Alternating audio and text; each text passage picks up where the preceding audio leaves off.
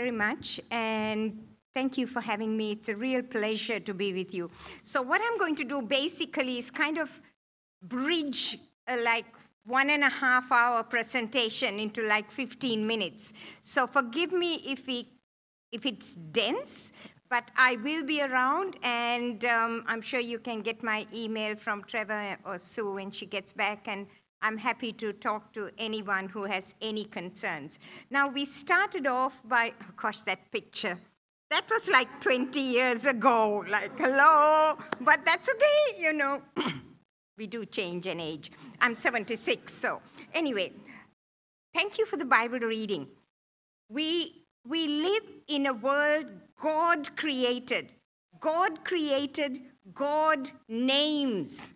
God sets good rules, good parameters for behavior. And in that reading, Adam named animals. Adam named the woman created as a suitable helper. Words matter. God created mankind in his image, male and female, he created them. We are embodied bearers of God's image. And in that wonderful tail end of the reading, I just love it. They were naked and felt no shame.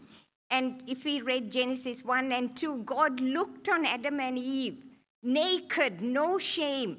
The first ever marriage in fact, I like to think it was the first ever blind date because he was asleep, opened his eyes. There she was, the perfect woman.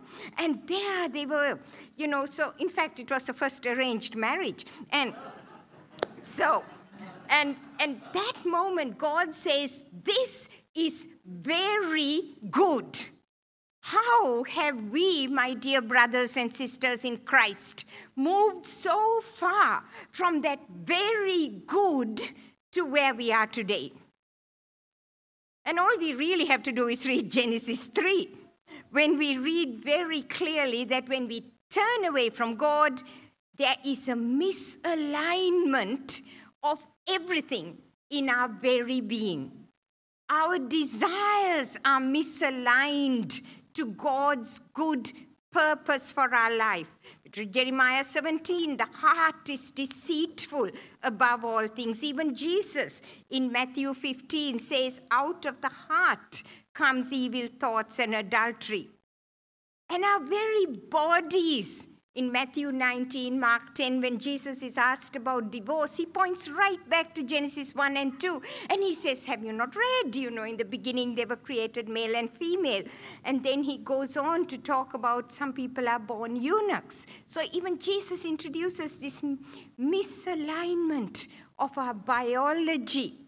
And then we read, when we read Romans chapter 1, very clearly how our very actions and choices are now no longer in God's good plan. So, how did we get to a point when we have a hundred and plus ways of describing our being? And our very desires overrule reality and truth. This is where we are. So, all I want to do in the time we have is talk a little bit about the cultural moment we are in and a little bit about the research and the science. And we deal with this very extensively in our recent book written by myself, but I would never have done it without my dear theological consultants and co authors. Some of you may have met my dear son Kamal when he was here a couple of months ago, and uh, Reverend Rob Smith, who's a Sydney minister who's just finished his PhD in transgender. So, three of us wrote that book, The Gender Revolution. So, if we can have the first slide, please. Our cultural moment. We live in a time where all sex is like liquid, sexual liquidity, and our very body is a malleable tool.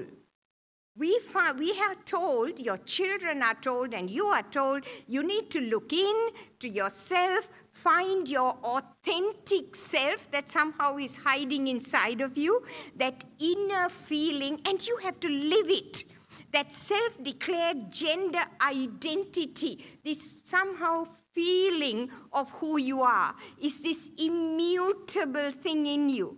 But of course, you can also decide every day that you want to change it into one of those 100 plus. So you can see already the problem there. And that sex is socially constructed. Biological sex no longer matters. So we live in a time of what we call a transgender ideology. Now, the word transgender means somebody who is not comfortable with their biological body. That's all it really means. Now, the ideology, so there have always been a few people who feel that way, but the ideology has now pulled that into a cultural phenomenon. And that is where the problem lies. Now, this ideology rests on what we call three shaky pillars. Firstly, a neo language. Now, I don't have time to go through all the words and of this language. A neo language that reframes reality and establishes a pseudo vocabulary. Some would say even a pseudo religion.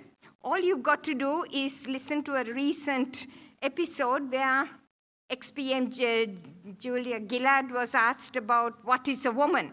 And she took four minutes to uh, talk about everything except actually describe a woman as an adult human female. How long did that take? So, it's a whole language around it. Then there is a conflation of the categories of sex, and that's what I want to spend some time on. And of course, this, as I said there, that feelings are immutable and reality has to be subject to it. So, can I have the next slide, please? in this one is what we call our gender tree. Now, stay with me here because I'm going to give you some really quick information. The foundation of our being is in the root system of uterus or womb development, and of course, supported by biblical truth. Now, this is a definition that's really good for you to remember. Your sex your biological sex is determined at the moment sperm and ovum meet. That whoopee moment when sperm and ovum meet.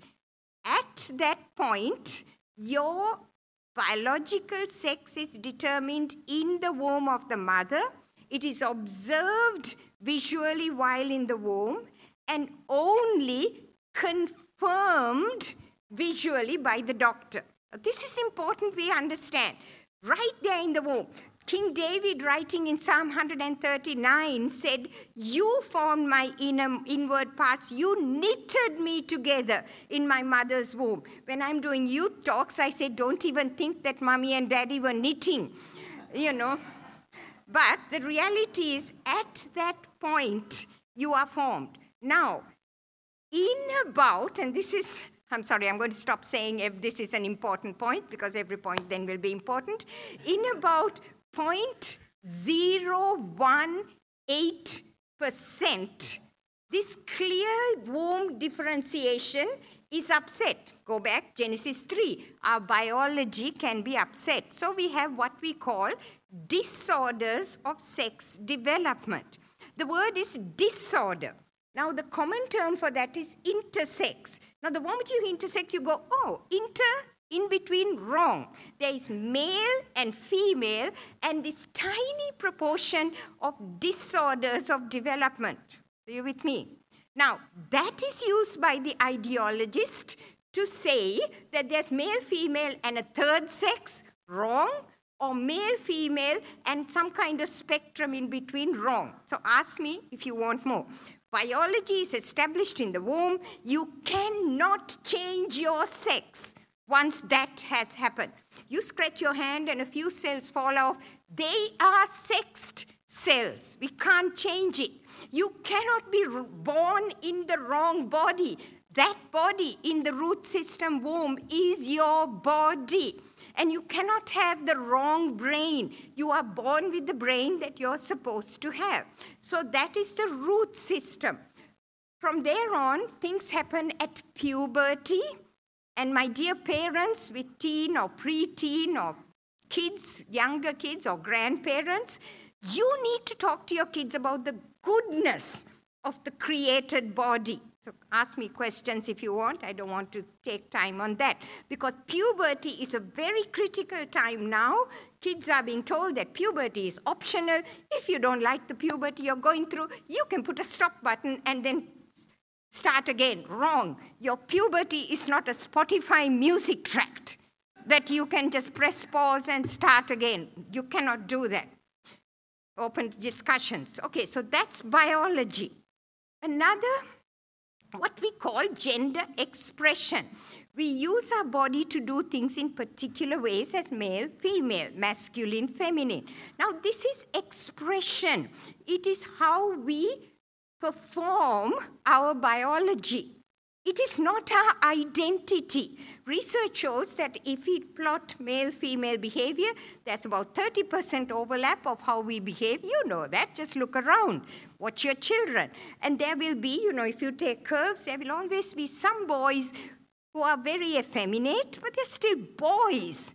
And girls who are quite boyish in their behavior, but they're still girls. That's extremely important, again, important in today's culture. Sexual orientation means who are you attracted to? Now, attraction is not identity. Okay? Get that clarity clear in clarity there. You can you're attracted to someone that's a desire. What you do with that attraction is always a choice. Okay? That's orientation, attraction. Identity or this feeling of self has no objective evidence. We can ask people, we can do social science research on their attraction, we can observe behavior, we can do science on cells to know biology, but when it comes to identity, it is nothing objective. It is a self declared something among the hundred plus identities. It is self declared, seemingly immutable, but it is somebody that whole of society must accept, celebrate, and affirm. That is what, what, what makes it a problem. Now, subjective emotions, not objective reality of biology, has now taken over. So, if we can have the next slide, you can see here what now transgender has done to confuse ourselves. So we can call this the 2S LGBTQQIAE and ask me later about it in detail.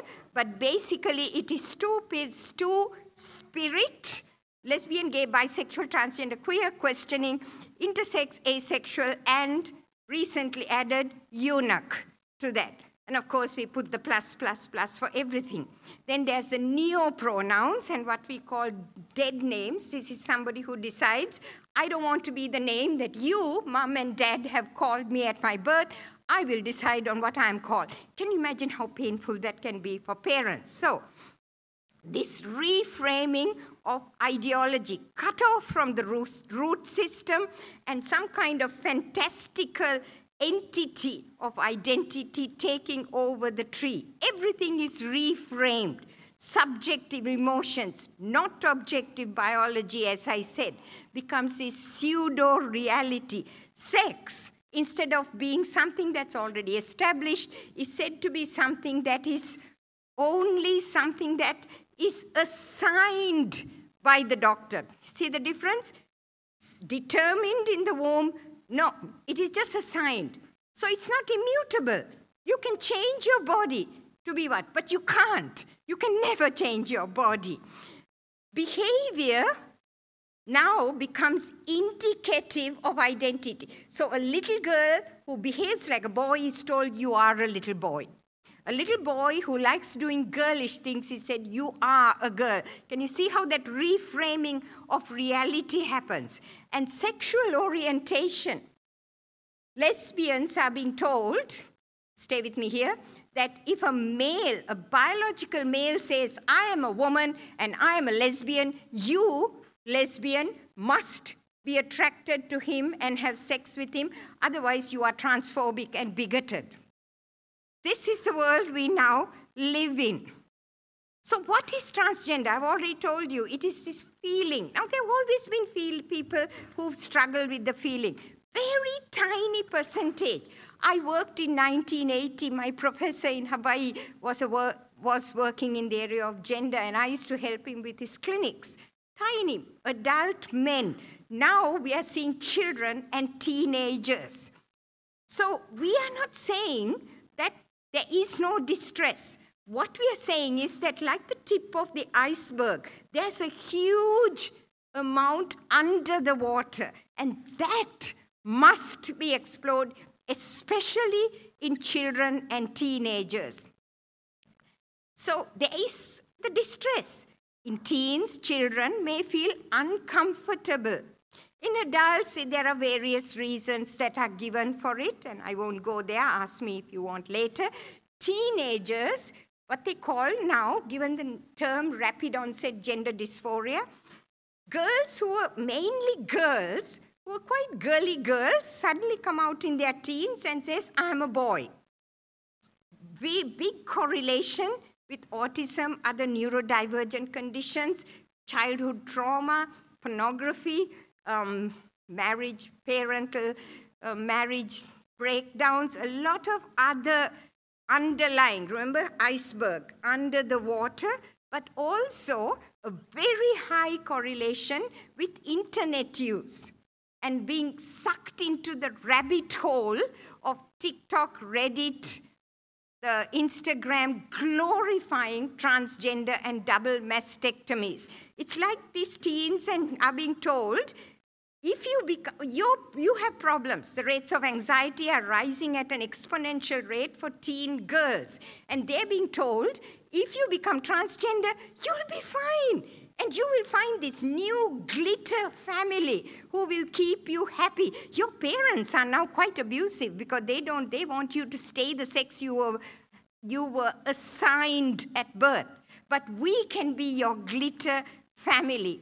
And sadly, children who are just uncomfortable with not fitting the stereotype are being told you are the other. Again, there is no trans child. I repeat because it's so important. There is no trans child. There are children who are uncomfortable with their body, like I was. I was growing up in the tea plantations of Sri Lanka. I was supposed to be baking and cooking and cleaning while my dear brothers were out in the garden climbing trees and having a wonderful time. Why would I want to be a girl? I used to beg my mom, Can I go back into your womb and come out as a boy? And she'll say, We'll talk about it in a couple of years. Come, look, uh, come, let's bake a cake instead. And then I hit puberty and I discovered boys. And I thought that was great. So, over 85% of those kids who are uncomfortable will grow out of it. But if we start them on treatment, they will not.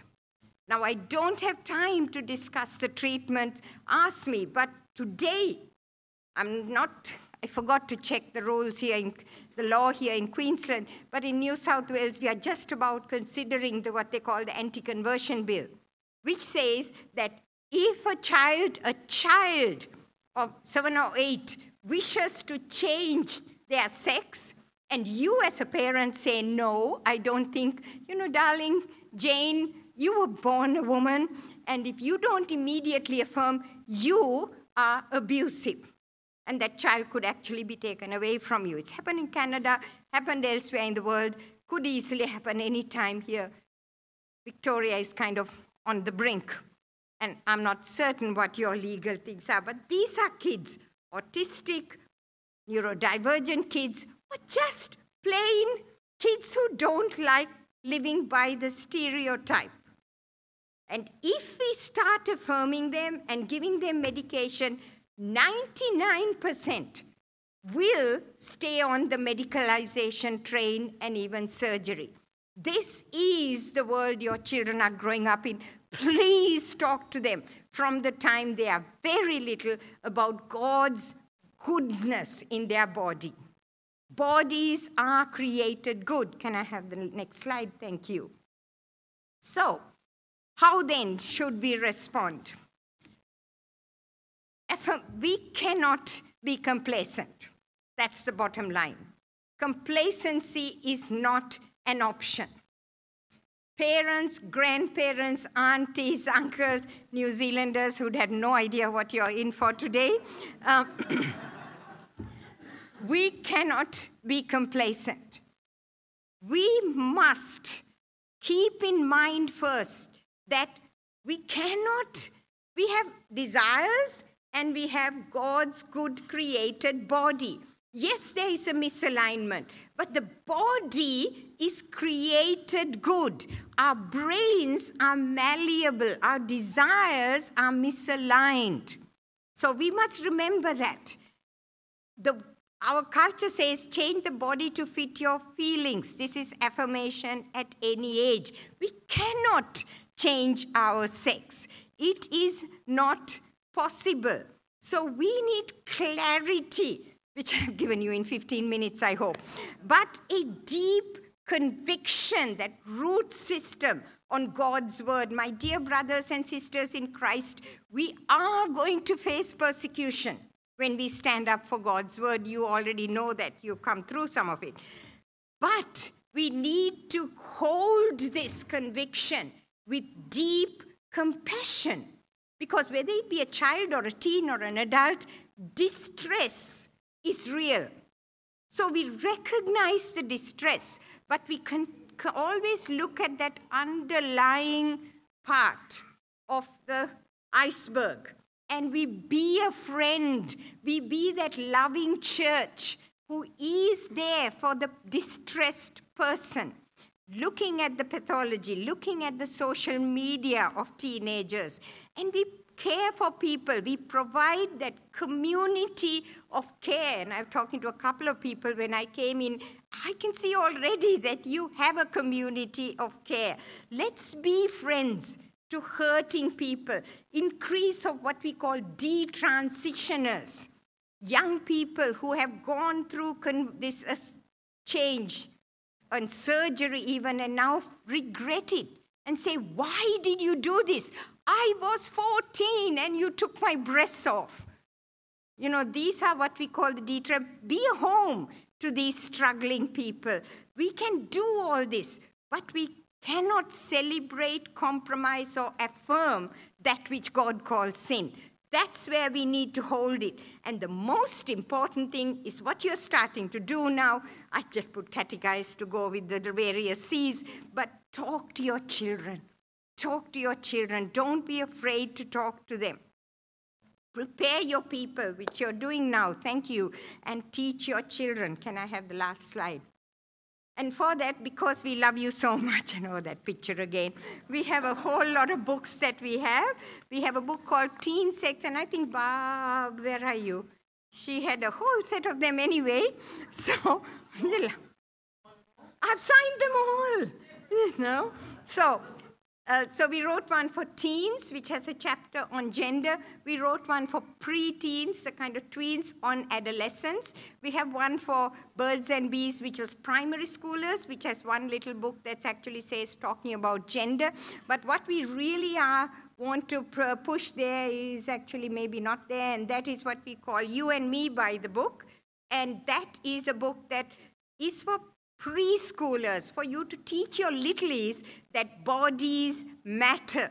So, my dear friends, um, this is a huge topic, but look, I'll be around. Please talk to me. If you want to email me, I'm sure Trevor can give you, or Sue can give you my email. I don't know whether I've gone over 20 minutes, but thank you very much, and God bless you all. And I'll be around if you want to ask me any questions. Thank you, and God bless you.